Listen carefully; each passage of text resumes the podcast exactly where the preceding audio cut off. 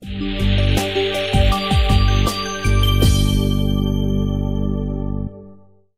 bước thứ năm, bước thứ năm đó là chúng ta bắt đầu phải thiết lập mục tiêu cho mình. Khi tập bán hàng rồi mới thiết lập mục tiêu. Còn có những người ngồi chưa từng bao giờ biết thiết lập mục tiêu, chưa từng bao giờ biết vẽ ra kế hoạch mục đích tầm nhìn. Nhưng khi bạn bán hàng rồi, bạn có cái mục tiêu tài chính thì từ đó bạn bắt đầu viết, thiết lập mục tiêu. Lúc đó bạn hãy quay trở lại để bạn học về những khóa phát triển bản thân, về cách thiết lập mục tiêu.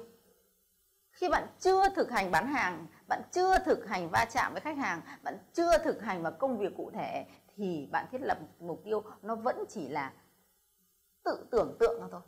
Còn khi bạn đã thực hành rồi thì cái mục tiêu của bạn nó rất là sát. Ví dụ bạn thiết lập mục tiêu, đó là mình phải giao tiếp trôi chảy với khách hàng đó là mình có thể telesale tốt cho khách hàng.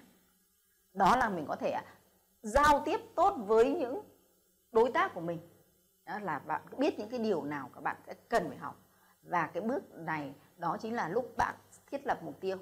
Bạn thiết lập mục tiêu từ việc là mình sẽ trở thành ai trước khi bạn đi làm. Đấy, ở đây tôi muốn nói, bạn phải quyết định bạn trở thành ai trong 3 năm tới trong một năm tới, trong hai năm tới, hoặc là trong năm năm tới mình trở thành ai. Và lúc đấy mình ở đó thì mình như thế nào? Mình có những tố chất gì? Mình ở vị trí đấy, mình có những mối quan hệ gì?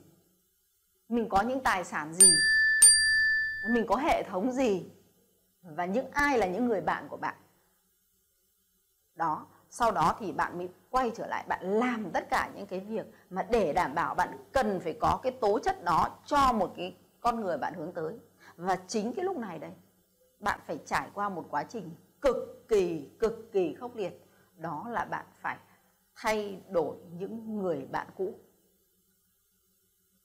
Có một điều này tôi cũng từng trải qua rồi. Những người bạn cũ của chúng ta rất yêu quý chúng ta. Họ đã cùng với chúng ta trong những cái bối cảnh cũ. Và trong cái môi trường cũ, nay chúng ta quyết định sang môi trường mới và bối cảnh mới họ sợ chúng ta thất bại, họ yêu quý chúng ta và họ sẽ gàn chúng ta. Nếu như chúng ta và họ không có trùng quan điểm, thì hai người sẽ có vấn đề lệch pha và như thế có khoảng cách. Đó không phải giữa chúng ta mâu thuẫn với nhau mà do tiềm thức của chúng ta và tiềm thức của họ có vấn đề với nhau. Và vì thế bạn sẵn sàng phải chấp nhận một cái con đường mới, với những cái người bạn mới, những cái mục tiêu mới, những kế hoạch mới. Và lúc này bạn cũng phải chấp nhận có những cái sự cô đơn mới và có những cái sự hiểu lầm mới. Và lúc này là lúc chúng ta cần phải kiên trì, kiên định và đôi khi phải lì một chút thì chúng ta mới đi qua được chặng đường này. Vâng cảm ơn các bạn.